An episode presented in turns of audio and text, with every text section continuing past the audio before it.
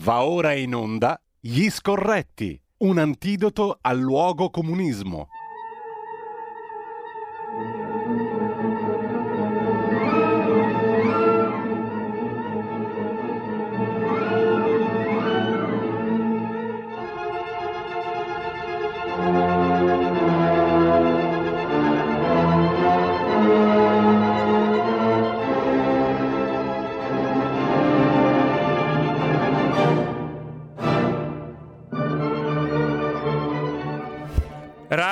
RPL, risolti i problemi tecnici, mi scuso con il direttore, 02 66 20 35 29 per dire la vostra, potete farlo anche tramite Whatsapp al 346 642 7756. Giulio, io ti vedo e ti sento bene, quindi speriamo che d'ora in avanti vada tutto bene. Allora, grazie invece, grazie a Giulio Cesare Carnelli perché i problemi ci sono sempre, ma c'è anche chi li risolve come lui e quindi grazie mille eh, in regia a Giulio Cesare. Vedo già Carlo Cambi dall'altra parte, quindi buongiorno Carlo. Evviva!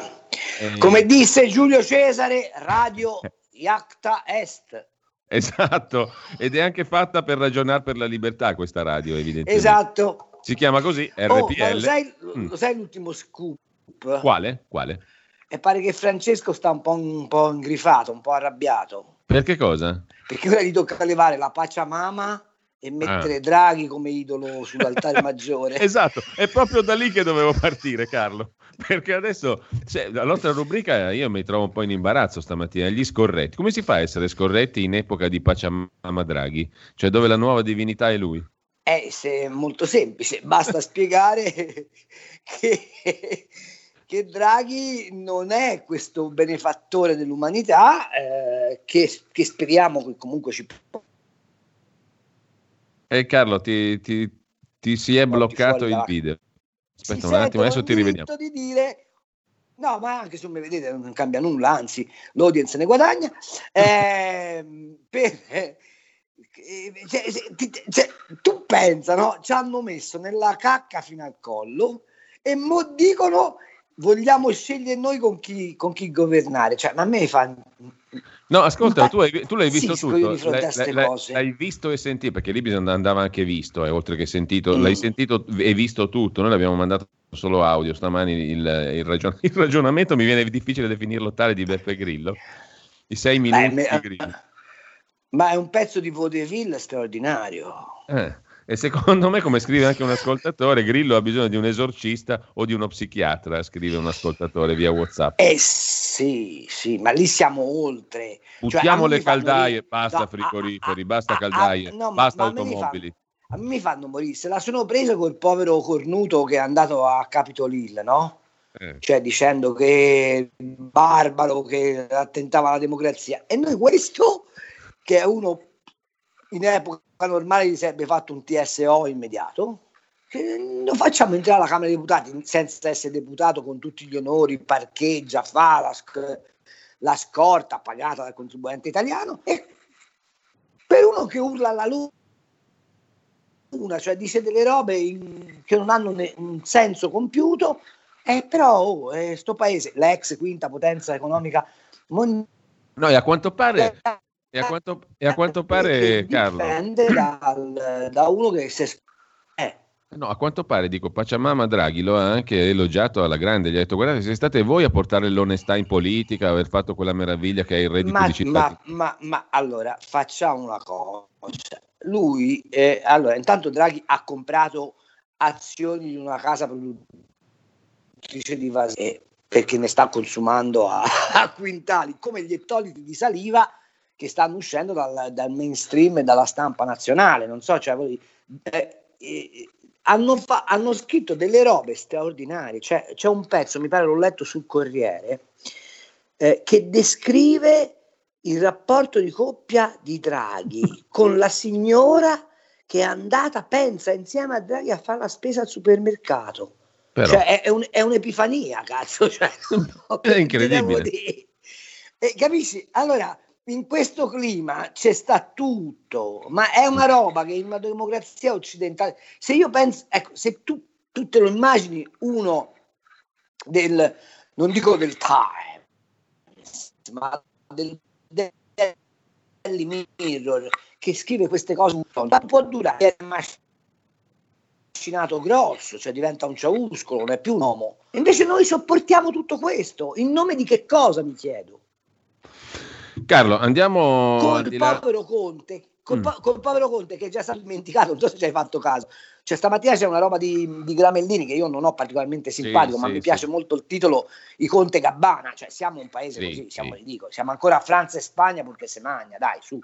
Ridate Carlo, manzoni. cercando di leggere in profondità, adesso al di là delle battute iniziali e al di là del, del pezzo da cabaret psichiatrico di Grillo, eh, eh, che, che, però, se vogliamo, ha un suo senso politico. No? Lui fa, fa, balenare quello che anche oggi Marco Travaglio scrive sul fatto, cioè che ai, ai 5 Stelle gli conviene dare la non sfiducia, cioè un'astensione sì. o per farsi pesare di volta in volta. Secondo te andrà così o questi entreranno in pompa magna e stabilmente? No, andrà che si spaccano, secondo me. Mm.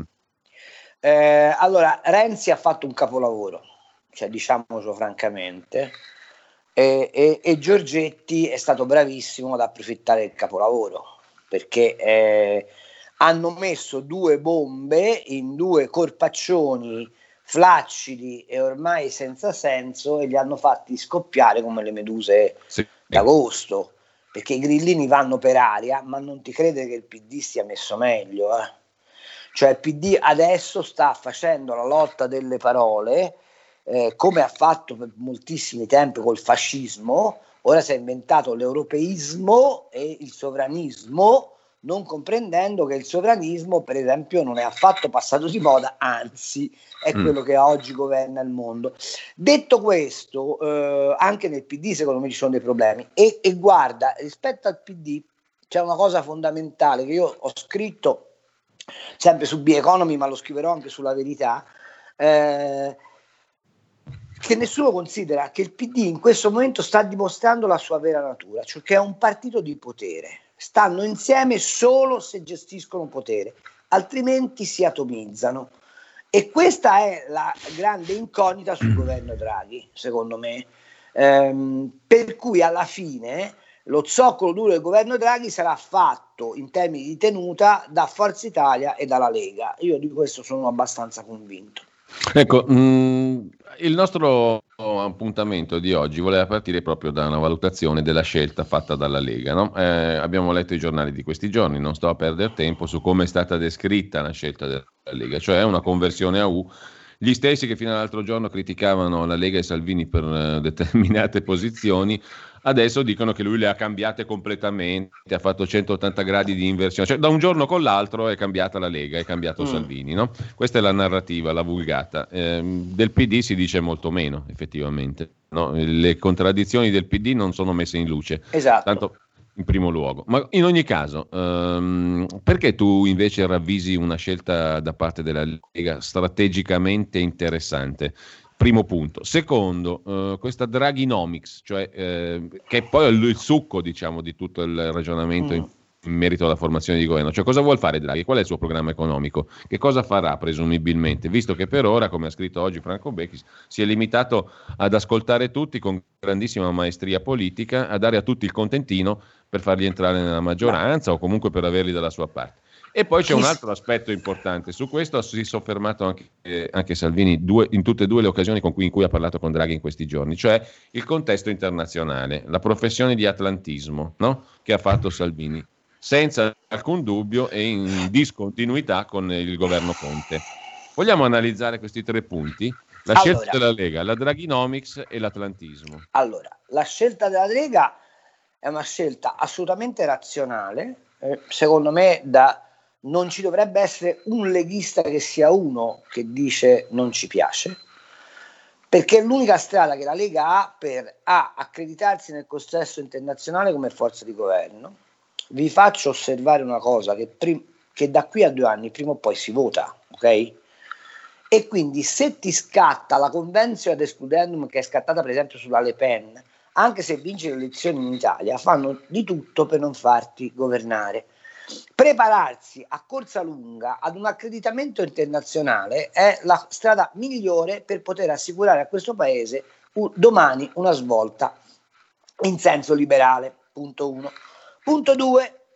le forze produttive del nord e del centro sanno perfettamente che oggi non è il momento di scontrarsi con i mercati internazionali perché siamo talmente deboli dal punto di vista economico che se per caso ti fanno la guerra eh, finanziaria tu hai finito di campare. E quindi secondo motivo per cui la Lega ha fatto una scelta strategica. Terzo motivo per cui la Lega ha fatto una scelta strategica c'è da spartirsi l'eredità Berlusconi, perché prima o poi quell'eredità va spartita e non è un bel vedere il fatto che sul centro si stiano affollando eh, diverse eh, eh, manifestazioni politiche. Pensa a Renzi, pensa a Calenda, ma pensa anche a una parte dei, dei possibili fuoriusciti dei 5 Stelle e quindi presidiare quell'area con una plomb di governo è fondamentale. Quindi questo è quello che io penso per quel che riguarda la scelta della Lega. Quindi salvaguardia del tessuto economico, eh, tutela degli interessi dell'elettorato di riferimento attraverso non una manifestazione, come posso dire, muscolare, ma attraverso una posizione strategicamente eh, motivata. Terza questione, la faccenda dei migranti. Allora, abbiamo provato a forzare quella, quella, quel tema eh, dif- difendendo i confini italiani. Che cosa ha capito secondo me Giorgetti, ma lo ha capito profondamente anche Matteo Salvini? Che in epoca di nuovi sovranismi, e di questo poi parliamo dopo, sì, sì, sì, eh, fare la lotta per la difesa dei confini come l'abbiamo fatta fino adesso, che è una lotta assolutamente legittima e, e, e che non fa una piega, è, è perdente, perché la migrazione è usata come arma di contrasto. Allora tu fai quello che facevano i vecchi signori medievali. Quando gli eserciti assedianti diventavano troppo potenti, aprivano il castello, facevano entrare il nemico, richiudevano il castello e poi dall'alto lo inondavano di olio bollente. La strategia della Lega sostanzialmente su quel tema oggi è, va bene, io vi apro le porte su questo tema, vi faccio entrare, dopodiché vi chiudo e vi dico, ora la soluzione non è più italiana, visto che secondo voi il sovranismo eh, eh, è un delitto della storia, la soluzione diventa ehm, di tutti. E sapete come si fa? Basta aprire le frontiere in alto ed è esattamente l'olio bollente che si butta addosso al nemico. Cioè tu non diventi più un paese eh, che difende i confini propri e dell'Europa, ma un corridoio. Mm? Dopodiché sono gli altri a chiederti di chiudere il corridoio, ma se sono gli altri a chiederti di chiudere il corridoio, pagano dazio. Questo facevano i vecchi feudatari nel, nel, nel, nel mille. Basta studiare la storia per capire i fenomeni. La Draghinomics. Allora, Draghi sa per... Mm. Allora, chi conosce Draghi... Ah, intanto sa... Carlo, eh. Eh, apriamo un primo giro di telefonate e poi parliamo sì. dei sovranismi.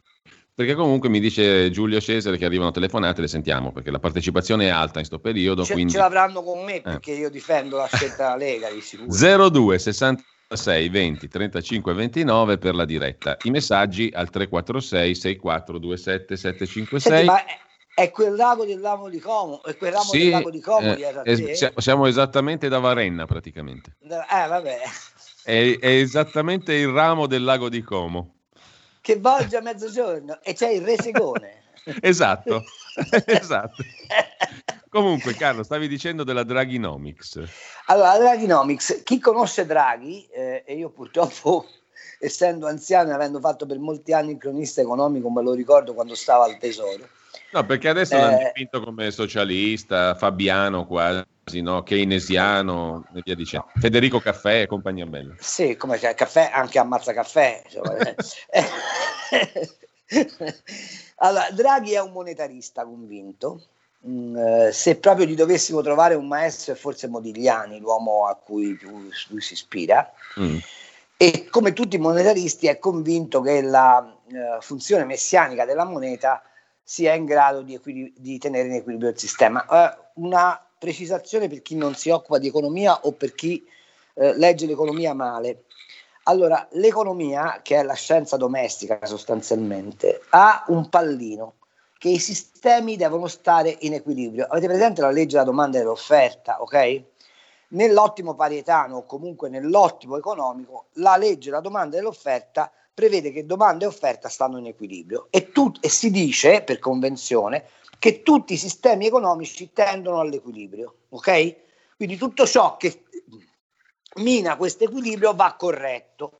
I monetaristi sono convinti che con il eh, che con la moneta questo equilibrio si raggiunge. Eh, ovviamente se tu sei un monetarista gli effetti sociali o diciamo così l'aspetto sociale dell'economia te ne frega il giusto, ok? Perché se hai, dai alla moneta questa funzione taumaturgica delle ricadute sociali ti frega il giusto, l'importante è che appunto il sistema tenda all'equilibrio. Poi ovviamente ne, siccome Draghi ha fatto anche politica economica da direttore generale del Tesoro e, e non è soltanto un monetarista, si cala nella società.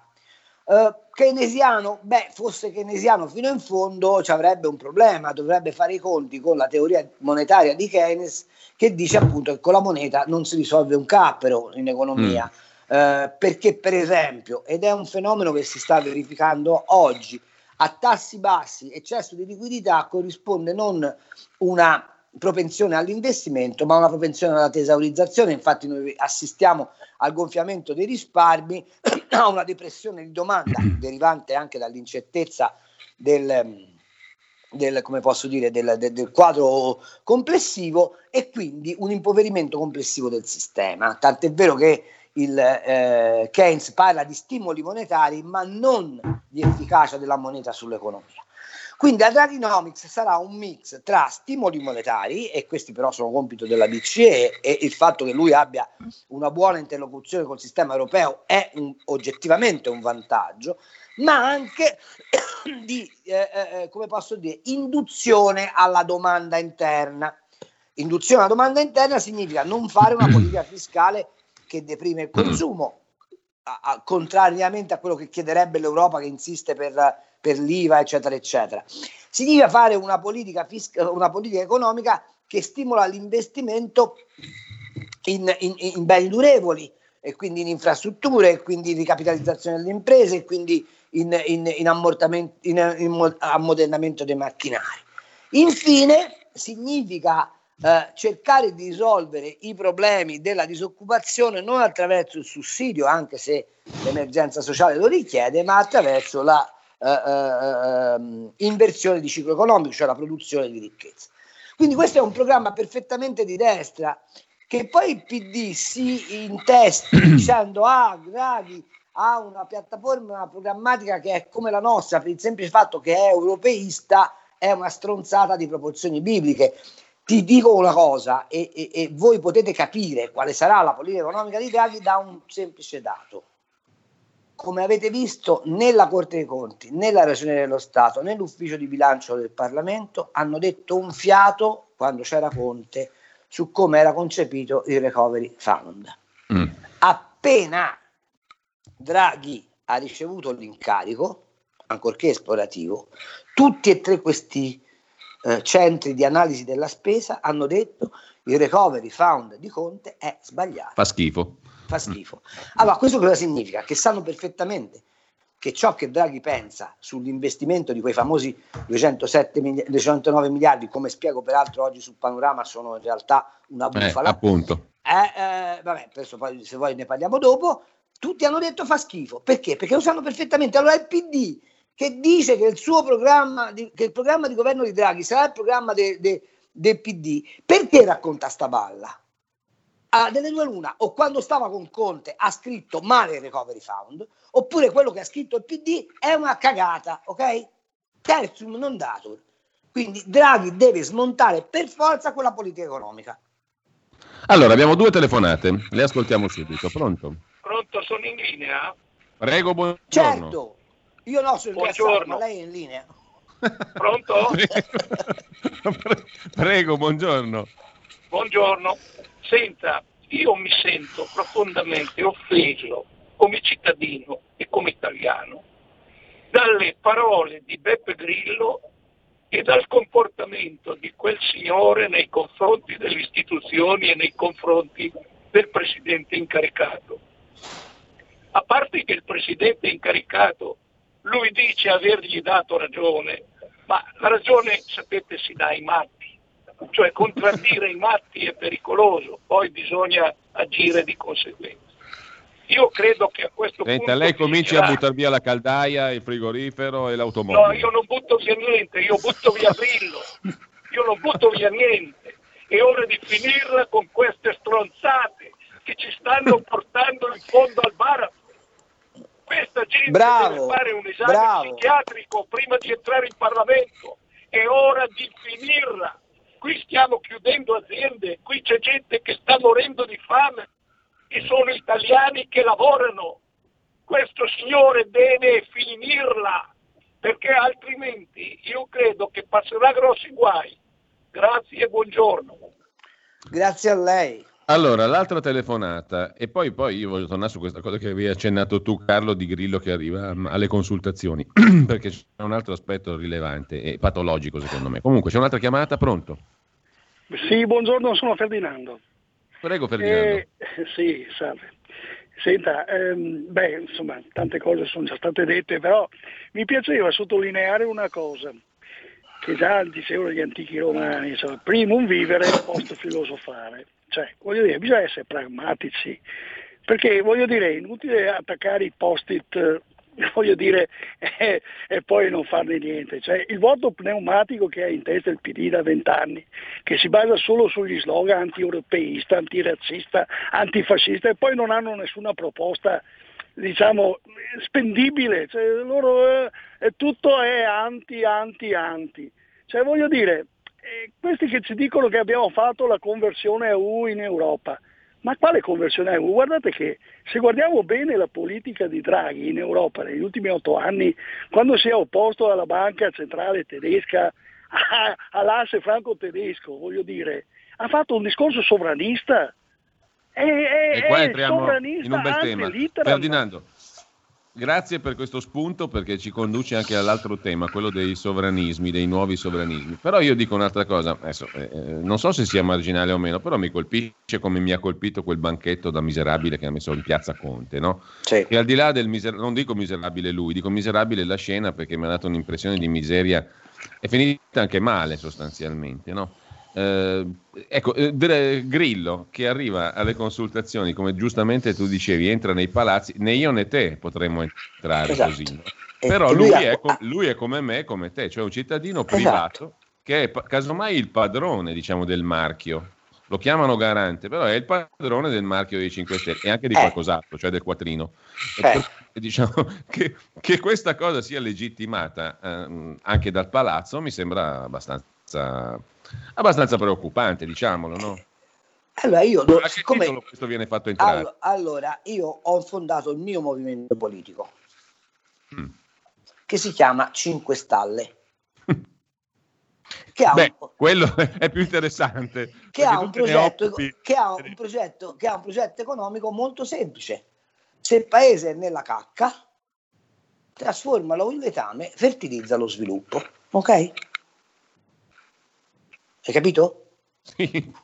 Eh, io con questo programma vado al Quirinale e dico voglio essere consultato, voglio vedere cosa mi dicono. Cioè siamo all'operetta, non so se è chiaro. Cioè io mi chiedo perché, guarda, lo voglio dire al mio amico Claudio Borghi Aquilini, fai un'interpellanza parlamentare per sapere per quale motivo i soldi del contribuente italiano vengono spesi per fare la staffetta a Beppe Grillo. A quale titolo? Io voglio, lo voglio sapere sta cosa, sarò fissato ma la voglio sapere. Carlo, Per terza- quale motivo Grillo entra nel palazzo delle Infatti, commissioni parlamentari nel quale non sei ammesso neanche se ti chiami Bergoglio. Io voglio sapere perché ci entra, Infatti, a quale infatti. titolo? È un onorevole? No. È segretario di un partito? No. Esiste un partito? No. Sarebbe come se qualsiasi signore depositario, di, cioè sarebbe come se il mio amico Diego della Valle, proprietario del marchio Hogan o Toz, si presenta e dice in quanto proprietario di un marchio io voglio la scorta. Eh, Ma che appunto. discorso è?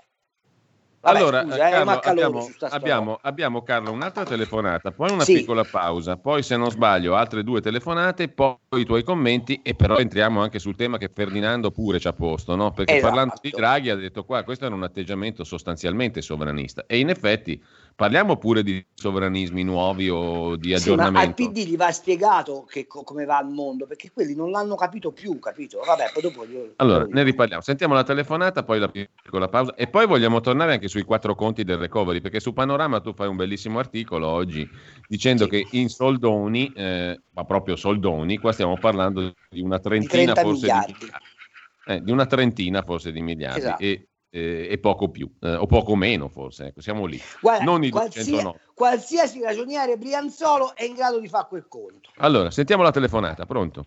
Pronto? Sono in linea? Buongiorno. Prego, prego, Buongiorno. Posso parlare? prego, dica tutto. Ah sì, no, volevo dire che quell'idea sull'immigrazione che ho sentito mi sembra abbastanza ridicola, visto che prima cosa è quella che faceva la sinistra.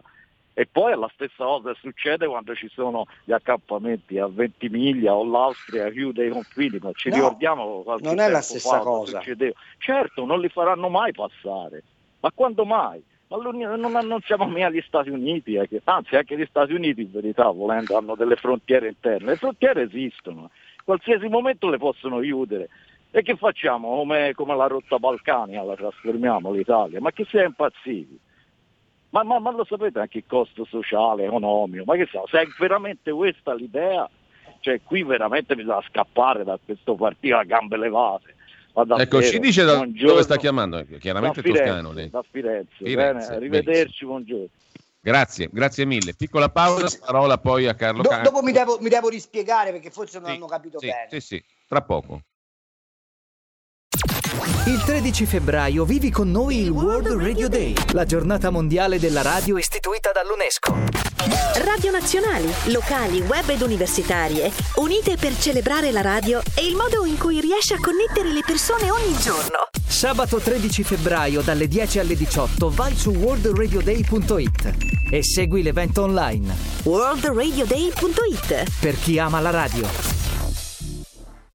Hai sentito? Le radio italiane si mettono insieme per amore. Per amore della radio. Una grande storia meritava uno straordinario futuro. Nasce l'app Radio Player Italia. 140 stazioni in una sola rete. Scegli la tua preferita e ascolta il suono perfetto del digitale. Gratis, senza registrazione, senza interruzioni. Compatibile con tutti i device. Naviga, esplora e scopri l'universo dell'audio. Ti sorprenderà. Scarica Radio Player Italia. Il futuro batte con la radio nel cuore. Anche RPL è disponibile su Radio Player Italia.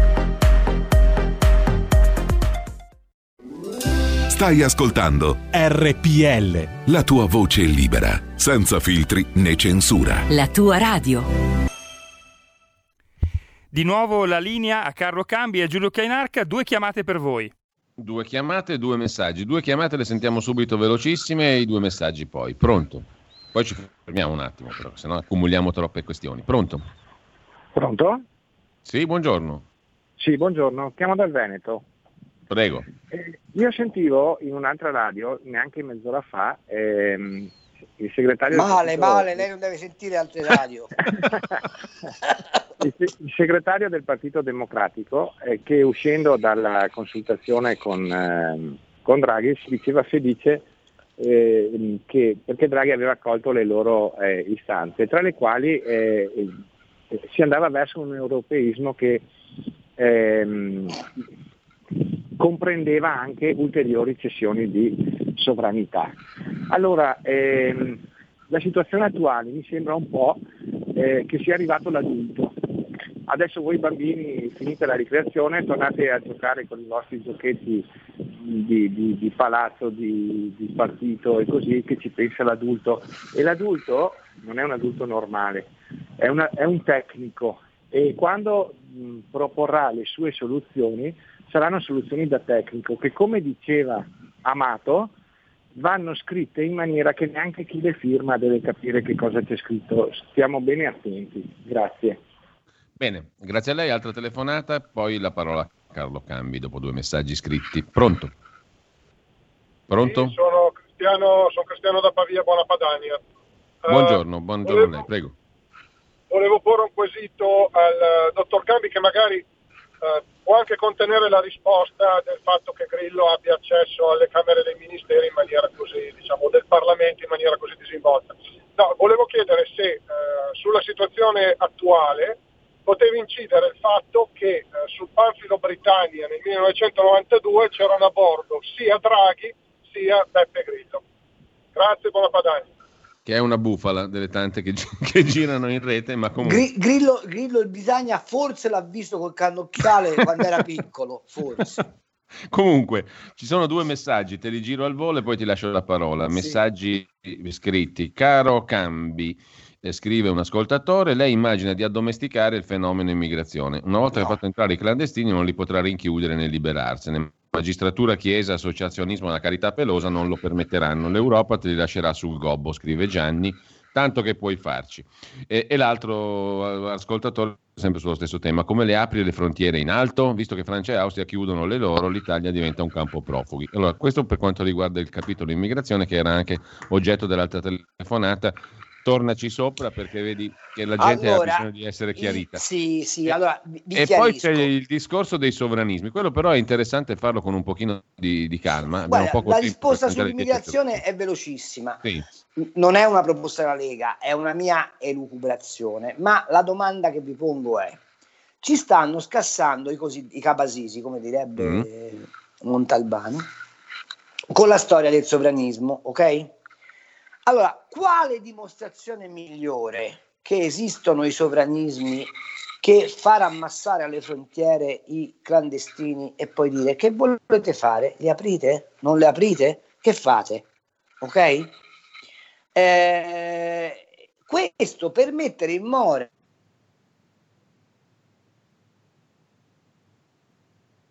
Carlo, ti abbiamo perso. Dove sei? Pronto? Si è, si è bloccata l'immagine di Carlo, adesso lo richiamiamo. Giulio, se sei d'accordo, intanto passiamo alle altre due chiamate in linea. Sentiamo altre due telefonate. Pronto? Pronto, ciao Giulio, ciao Carlo. Buongiorno, Eh, ciao. Senti, a proposito dei- del banchetto no, che parlavi di Conte, ma hai visto quello che vendeva sopra? I carciofi, Eh? dice Dagospia. Mm. No, cos'era? cos'era? No. Il carciofaro l'ha chiamato. Allora, vendeva tutti i suoi microfoni dei, di PCM e poi tutti i pomodori che le ho tirato io in quest'anno e mezzo. E volevo dire Benissimo, una no? cosa, Saranno andati a ruba. sicuramente, eh, sicuramente è la fine che faranno tutti i 5 Stelle, quei banchetti sparsi nei supermercati, nei mercati, a vendere aria fritta. Ciao Carlo, salutami la mia Roma. Bene, un'ascoltatrice ti, ti saluta cordialmente. Grazie. E, e intanto abbiamo un'altra chiamata, poi la parola a Carlo. Pronto? Pronto? Pronto, buongiorno. Buongiorno Kenarca. Senta Kenarca, mh, volevo fare una premessa e poi una domanda al dottor Cambi che è un mito. Senta, ieri lei ha, ha avuto una caduta di stile veramente grossa nei miei confronti. Vabbè, la cosa non mi stupisce perché eh, io praticamente ho, fatto, ho dato dei pareri, non delle analisi perché io non ne sono all'altezza di analisi, non sono così colto, va bene? Dicendo che, finché l'informazione cosiddetta di destra sarà in mano ai pareri di una suora e di Iva Zanicchi, va bene, non potremo mai stare all'altezza della sinistra, va bene? E lei praticamente mi ha dato del cretino. E lei praticamente ha fatto una, una risata di compiacimento e di approvazione della, della- dell'ascoltatrice e questo l'ho trovato insultante e di cattivo gusto, ma tralascio questo, sono fatti personali, non me ne frega niente. Volevo chiedere al dottor Carlo Cambi, va bene, se mi dà un parere spassionato, non alla democristiana, su un uomo di grande potere, Paolo Mieli. Sta dappertutto, sulla storia interpellano lui, sulla politica interpellano lui, a reti unificati interpellano lui. Non ci potrebbe essere una storia anche non secondo Paolo Mieli, ma secondo anche altre fonti? Io quest'uomo lo vedo di grande potere, mi dia veramente un parere, perché sta dappertutto ed è autorevole in tutto. La ringrazio. Carlo, Eh, allora io Paolo Mieli lo conosco da quando tentò di pugnalare alle spalle Scalfari come Bruto con Cesare, quindi voglio dire, ovviamente in senso metaforico, stavamo tutti a Repubblica. Paolo Mieli fa parte di quella cerchia di giornalisti, di cui fa parte anche la dottoressa mh, Gruber, che vengono i- invitati al Bilderberg, cioè eh, sono quei porparollo di un certo milieu che funzionano. E quindi poi Paolo Mieli ha una storia sua personale molto interessante, è stato direttore del Corriere della Sera, è stato direttore prima dell'Espresso, è, stato, è considerato uno storico di un certo livello. E quindi e poi diciamoci la verità il miele sta bene su tutto insomma ci si fa anche la lista di maiale con il miele quindi eh, va benissimo. Certo fa parte di quel megafono eh, che serve a indirizzare le pubbliche opinioni. Però la domanda che io faccio è perché la destra non ha mai costruito un suo milieu autorevole di commentatori. Vi racconto un episodio. Quando ero un ragazzino, andai una volta a trovare un ministro dell'agricoltura allora uh, di destra e gli proposi di fare un movimento tipo slow food ma orientato ovviamente alle posizioni non perfettamente aderenti ai PC, PDS, DS e via e la risposta, sapete quale fu? Dice, ma perché dobbiamo farne un'altra? Se già... Allora, la destra ha, è stata supina a quella egemonia culturale predicata da Gramsci e i risultati che voi vedete sono questi. Tutto lì. Carlo, vogliamo spendere due parole invece sul tema dei neosovranismi, perché questo è interessante. Sì, volevo... Dagli Stati Uniti alla Russia, alla Cina, hm? tutti sono in realtà ispirati da dottrine di sovranità nazionale, tranne l'Europa hm? eh, e tranne il, sì, precis- l'Unione precis- Europea, non gli stati singoli, yeah. perché sappiamo benissimo che Francia e Germania sono ispirati a politiche nazionali e come. E, e la questione dei vaccini esatto. dimostra, no? Esatto, esatto. Allora, in, so, parlare oggi di non sovranismo è antistorico il signor Joe Biden, appena insediato, ha lanciato un programma che si chiama Buy American, cioè compra americano, ok? Ha cacciato 1900 miliardi di dollari sul programma di rafforzamento dell'economia americana. Per contro, Xi Jinping, eh, mh, dittatore della Cina, ha detto che in cinque anni vuole comandare il mondo. Putin sta riorganizzandosi in alleanza con eh, Erdogan per controllare il continente eurasiatico. Nel Mediterraneo la Francia sta schierando la sua marina per controllare i traffici dalla Libia, dalla Tunisia, dal Marocco, quindi ritorna su posizioni geoimperialiste. La Germania, avete visto che cosa fa? Ma non solo, se non vi basta, pensate alla posizione che sta assumendo eh, oggi il Brasile nel Sud America e del Giappone nessuno parla. Quando ci hanno spiegato che l'euro serviva per salvarci dai blocchi, i giapponesi di rinunciare allo yen non ci hanno nemmeno mai pensato. I giapponesi sono una nazione di circa 100 milioni di abitanti, molto più vecchia di noi, che è la terza economia del mondo e non ha mai accettato nessuna cessione di sovranità. Allora, di che cosa stiamo parlando? Stiamo parlando di un mondo dove i sovranismi contano, dove tutti si sono resi conto che il WTO allargato senza condizioni è stato un disastro ed in particolare lo sanno gli americani che si sono visti mangiare in testa dai cinesi e stanno ritornando i sovranismi dei blocchi. Certo, poi si può ragionare se il sovranismo dell'Italia in quanto tale solo Italia o il sovranismo dell'Europa, ma il punto è uno solo, sì. signori miei, che o l'Europa, sia, sia l'Italia oppure le, l'Europa delle nazioni, acquisisce una mentalità sovranista, oppure è finito. L'Europa è un vaso di, di coccio in mezzo a vasi di ferro. L'euro non è una moneta di riferimento mondiale, perché lo è ancora solo ed esclusivamente il dollaro e lo diventerà lo Juan perché lo Juan ormai comanda su tutta l'Africa e su gran parte dell'Asia. Ma pensate a paesi come la Corea del Sud. È un paese del tutto simile all'Italia in termini di dimensioni che sta facendo una politica assolutamente sovranista, lo ha fatta con i vaccini, ha risolto la pandemia in, in 4 e 4 perché ha tenuto i confini chiusi ed è da protagonista sul, su, su, su, sul, sulla scena economica mondiale. Ma voi lo sapete che esistono due studi importantissimi che dicono che l'Italia fra tre anni sarà fuori dal G8 e fra dieci anni sarà fuori dal G20, sostituita da che cosa? Da delle nazioni singole, dalla Corea, dall'India. Quindi è un mondo fatto di sovranismi il predicare l'annullamento del sovranismo da parte del PD significa urlare alla luna. L'Europa dovrebbe trovare una chiave sovranista al limite a livello continentale, mm. perché altrimenti mm. sarà schiacciata. L'ultima cosa che vi dico, sì. lo ha raccontato benissimo il Fondo Monetario Internazionale, l'Europa è l'ultima area economica a, ri, a risolvere, a, ri, a riprendersi, sarà l'ultima area economica a riprendersi la pandemia ma non solo.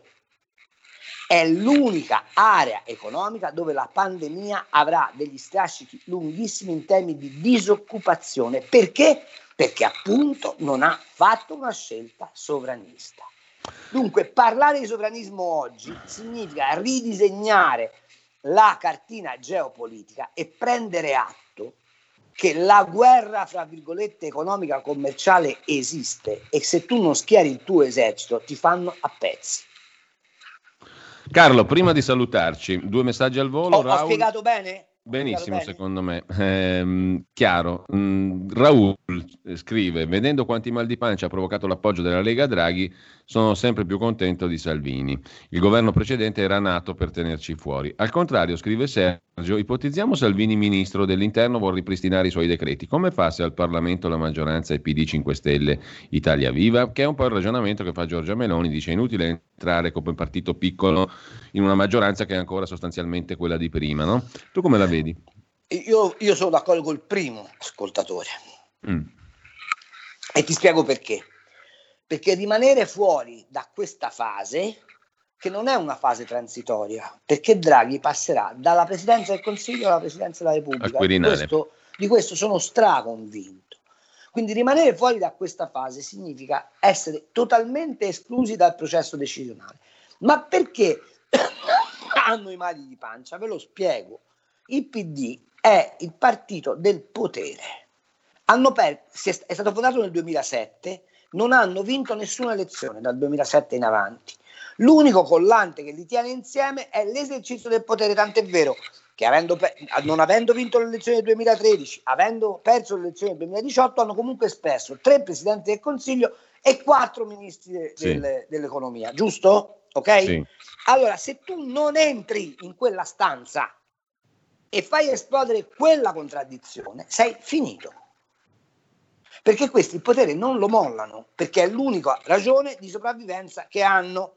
La Lega ha dimostrato di crescere anche stando all'opposizione, Fratelli d'Italia ha dimostrato di crescere anche stando all'opposizione, Forza Italia come ha assunto di nuovo una posizione di centralità e, rispetto allo scacchiere politico è già cresciuta nei sondaggi.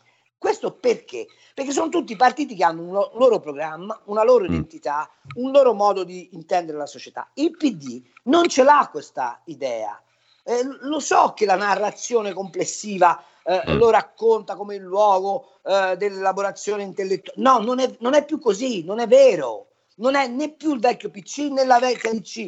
È una cozzaglia di potere che sta insieme solo ed esclusivamente col collante del potere. E allora se tu riesci a togliergli il potere, li levi di mezzo, li fai implodere. Eh, la battaglia che stanno giocando adesso al loro interno è, è questa. E qual è il loro più grande timore? Che Renzi torni dentro il partito o che una parte del partito lo richiami perché loro temono i leader non vogliono le leadership perché la leadership significa che il potere non viene spartito. Loro hanno bisogno di una spartizione del potere. Dunque, stare in quella coalizione, o meno partecipare a questo giro di giostra, ti serve per poter accedere successivamente a un esercizio di democrazia che ti consente di governare secondo le tue linee programmatiche. Carlo, velocissimo, prima proprio di salutarci, il tuo pezzo su Panorama, l'abbiamo trascurato. Il ragioniere Brianzolo può arrivare alla tua conclusione, Certo. che i fondi del recovery non sono 209 miliardi. Ah, allora, ti faccio la partita doppia, lo spieghiamo ai nostri ascoltatori che così ci mega... Allora, ci hanno detto che ci danno una fraccata di soldi, giusto? Allora, dei 209 miliardi che arrivano, 127 miliardi sono a prestito, quindi li dobbiamo restituire. È vero che è un prestito, è una concessione, è un mutuo, ma non è che sono un pasto gratis, quelli li devi ridare, ok? Quindi leviamoli dal conto. Ci sono i famosi 81 miliardi Sì. di, a fondo perduto. Come vengono finanziati gli 81 miliardi di fondo perduto? Attraverso i trasferimenti degli altri stati. E ogni Stato partecipa al finanziamento di questo salvadenaio in ragione delle sue quote di proprietà, chiamiamola così, d'Europa. L'Italia è proprietaria del 12,8% del bilancio comunitario, ma la massa dei soldi da finanziare a fondo perduto è 390 miliardi, il 12,8% di 390 miliardi fa 50 miliardi, quindi l'Italia ne dà 50 e ne porta a casa 81, quindi il vantaggio reale sono 31, ok? Sì. Tenete presente che l'Italia contribuisce al bilancio europeo più di quei soldi che porta a casa indietro e nell'arco dei sei, dei sei anni di vigenza del bilancio europeo sono uno sbilancio di 20 miliardi, ok? Mm? Quindi noi mettiamo 20 miliardi in più di quelli che riportiamo a casa. Sì. Allora, dicono che il vantaggio sui gli interessi che noi paghiamo al prestito di 127 miliardi rispetto agli interessi correnti di mercato nei sei anni di vigenza del prestito sono intorno ai 24 miliardi, è una stima che fa Cotarelli, ok? Quindi noi abbiamo 31, 31 miliardi che sono il netto fra il dare e avere rispetto ai, ai soldi a fondo perduto. 20 miliardi di sbilancio eh, fra il dare e avere che noi diamo in più al bilancio comunitario rispetto ai soldi che riportiamo indietro, ma con un vantaggio di 24 miliardi sugli interessi, per cui 31 più 24 fa 55, meno 20 fa 35, solo che avremo 6 miliardi in meno di trasferimenti sull'agricoltura per effetto della Brexit e compagnia cantante, per cui 35 meno 6 fa 29. Alla fine della, della suonata Della fiera. Della fiera, il vantaggio reale del Recovery Fund in sei anni sono 29 miliardi che diviso per 6 fanno a casa mia 5 miliardi l'anno. Quindi stiamo a ragionare di questa pioggia di miliardi che arriva per un vantaggio reale di 5 miliardi. Vi è chiaro il ragionamento? Poi certo, ci sono i 127 miliardi di prestito, ma quelli arrivano a stati d'avanzamento e a partire dal 2023. Quindi tutta sta prosopopea sul fatto che l'Europa finalmente c'è salva non c'è. Allora, ci ha raggiunto Daniele Capezzone, come al solito. Mm, buongiorno Daniele, ti abbiamo fatto aspettare un po' e te ne chiedo scusa. Ma Eh, Capezzone Pronto? capirà. È, è caduta adesso la linea, lo richiamiamo al volo. Ah, ecco, benissimo, lo chiamiamo al volo. Intanto però, Carlo, questa qui è una, è una contabilità molto semplice che io peraltro, devo essere onesto, ho visto fare anche da Tremonti, no? Tu lo citi nel Esatto, tuo pezzo, oltretutto. E anche da Emiliano Brancaccio, che è un economista di sinistra, l'altro giorno sul manifesto. no? Quindi diciamo che da tre fonti differenti, i- i- e compreso il ragioniere Brianzolo, il ragioniere Esatto. Brianzolo le sintetizza tutte. Diciamo. Quando c'è Sì. da essere empirici bisogna ragionare così. Quindi in definitiva bisognava chiamare Draghi per gestire 5 miliardi Ecco all'anno. Giulio, abbiamo Daniele, Daniele in linea. Il problema è gestire il 165% di debito che c'hai, perché questi se si svegliano e ti rimettono le regole del patto di stabilità d'Italia, Dio che t'amavo, eh. Ecco, Carlo, Giulio, abbiamo Daniele.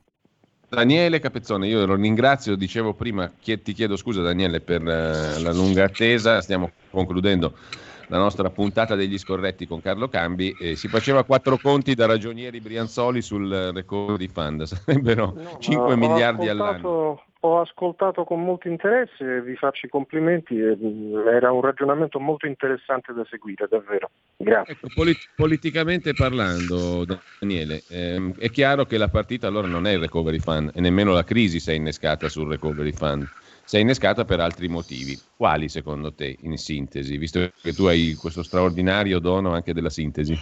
Ma sai, in, in, sintesi davvero così non vi tolgo più di 30 secondi e potete proseguire la conversazione.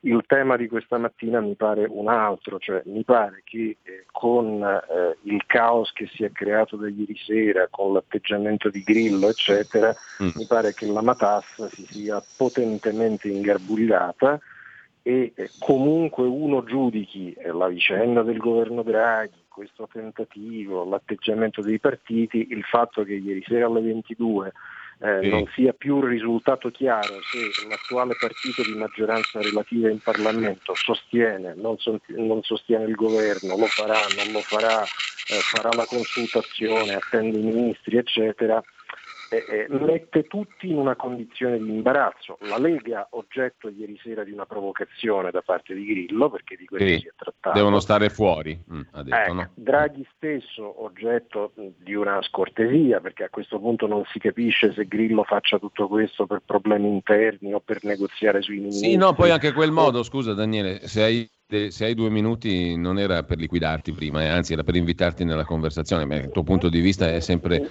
uno spunto no, utilissimo di discussione. Se hai due minuti io volevo anche cioè, proprio chiederti di questo, cioè come valuti questa, questa buttata di Grillo che al di là del, dell'aspetto stamattina ci siamo messi sullo psichiatrico, ma non c'è niente di psichiatrico, è un, una presa di posizione politica anche quella lì. Ma voi siete sicuri che non abbia telefonato Xi Jinping? Ah, ecco. Eh, sì, guardate, vi lascio, così eh, proseguite il dialogo. La, la, la, mia valutazione è un'altra, è che a questo punto non è più chiaro se la matassa potrà essere sbrogliata o meno. Quando anche voi vedete giornali del gruppo Gedi questa mattina così aggressivi nei confronti di Salvini, evocando questioni francamente lunari, perfino tema di diritti umani, come se nei confronti della Lega si potessero porre pregiudiziali di questo tipo, ah, tu capisci, comincia a unire i puntini. Grillo fa questo numero da pazzo, i giornali del gruppo Gedi si muovono così, sorge il dubbio che volontariamente, involontariamente, perché la maionese è impazzita o perché invece magari qualcuno sta ancora trattando, eccetera, eh, ci sia qualcuno che questo esperimento non lo vuole fare partire, perché diciamo, se uno vuole litigare si comporta così, questo è pacifico. Come va a finire secondo te, a tua, a tua sensazione? Ah, no, lo scopriremo, mi pare che la giornata di oggi, diciamo, tra virgolette dal punto di vista di Draghi, eh, venga utile nel senso che con le parti sociali perde una giornata e guadagna 12 ore, diciamo, no? E può dire ok, per 12 ore ho sentito le parti sociali, però ho motivo di, comunque uno la pensi su Draghi, ho motivo di ritenere che da ieri sera sia molto disturbato e irritato. No? Bene, Bene, buonissima giornata, un abbraccio a voi. Ciao Daniele. Grazie, grazie mille. Mm. Guarda che io l'ho buttata lì, ma non è che l'ho buttata lì per caso. Eh. Che cosa? Di Xi, la, la telefonata di Xi Jinping. Eh. Perché tu dici non per caso? Ma perché parliamoci chiaro, Draghi è chiaramente atlantista, ok? Con Conte e con i grillini la Cina ha avuto aperture economiche in questo paese che sarebbe sognata ad avere. Allora, secondo voi è così lunare pensare che chi sta scatenando, perché nessuno ne parla, ma i cinesi hanno scatenato una guerra enorme sui mercati contro l'America e contro la, il blocco occidentale, cerchi di minare una stabilità in un paese come questo? È così lunare? E chi è che ha i rapporti più stretti con la Cina? Se non il milieu grillino, casaleggiano e cinque stellino? Certo, Uh, ma secondo te, eh, perché il, il, punto di vista di Daniele in effetti mi, mi, ha indotto a una riflessione, visto che stamattina appunto c'era Repubblica che addirittura parlava di diritti umani sì. come condizioni poste da Draghi alla Lega. Sì secondo te diciamo, si sta preparando un'altra mm, novità, cioè che mm, la Lega in qualche modo deve essere tenuta fuori da questo governo? Assolutamente sì, cioè, no, no, si sta preparando, è evidente, ma ecco perché la forzatura della Lega lo, cercavo di spiegarlo prima, forse mi sono espresso male, eh, eh, serviva, perché se stai fuori da questo giro di giostra sei fuori per sempre. Cioè, mm. vorrei che fosse chiaro che in questo momento ci sono tre battaglie di sopravvivenza, al di là di Draghi. Una è quella del PD e l'abbiamo spiegata, una è quella dei 5 Stelle e mi pare evidente, ma l'altra è quale diritto ha un pensiero non allineato in questo paese. Ok? Mm. E allora non è che ti sei allineato per esistere, tu hai portato una variabile di consapevolezza in uno schema di assoluto appiattimento. Questo è il punto. E perché non vogliono i grillini al potere, eh, non vogliono la Lega al potere, né i grillini del PD? Perché la Lega al potere è la dimostrazione che i modelli portati avanti fino adesso sono falliti. Non c'è una, una... ma attenzione, la Lega è eh, atlantista, ha buoni rapporti con Putin, ha, ha sempre avuto una, una posizione di centralità nello scacchiere mediterraneo. Voi capite che questo tipo di governo è un governo difficilmente condizionabile sullo scacchiere internazionale. L'Italia non è più un protagonista, è una preda. Allora, come fai a come puoi tollerare che la preda si ribelli? La preda deve fare la preda, ok? Eh. Allora, Carlo, dobbiamo salutarci qua per questioni di tempo. Ci diamo Ma mi dispiace, sai. Anche a me. Ci diamo appuntamento. No, volevo fare una domanda, scusa, ti posso fare una domanda? Sì, sì. Ma non ho sentito il responsabile eh, comunicazione e stampa della Lega esprimersi. Come mai? C'è una sorta di afonia, cioè dopo Casalino perdiamo anche... Guarda, questa domanda ci lascia qui attoniti a conclusione della trasmissione. No, cioè così domandavo, cioè perché... Beh, insomma, c'è avrà modo, ci, no? Eh. Ma ci, ci, sarebbe bisogno, insomma, di... Cioè, di solito i Morelli in pista scalpitano, non si capisce perché... Ieri non... sera solo visto su TG Post a dire la sua. Beh, ho capito, sai, 257.000 spettatori, share dell'1,8%, cazzo, si mobilitano le masse. Vabbè, Carlo, noi ci diamo appuntamento invece col nostro share a mercoledì prossimo. Ciao. Ti ringrazio Carlo, un saluto ciao, a tutti. Tra ciao. poco sentirete proprio Ciao. Draghi, la, la sua prolusione, il suo discorso per la cattolica, per la laurea in honoris causa. Ve lo ascoltate tutti. Ciao Giulio, un abbraccio. Carlo, Forza buona ragazzi, giornata. ragionate per la libertà tutti insieme. Un saluto. Ciao. Avete ascoltato Gli Scorretti, un antidoto al luogo comunismo.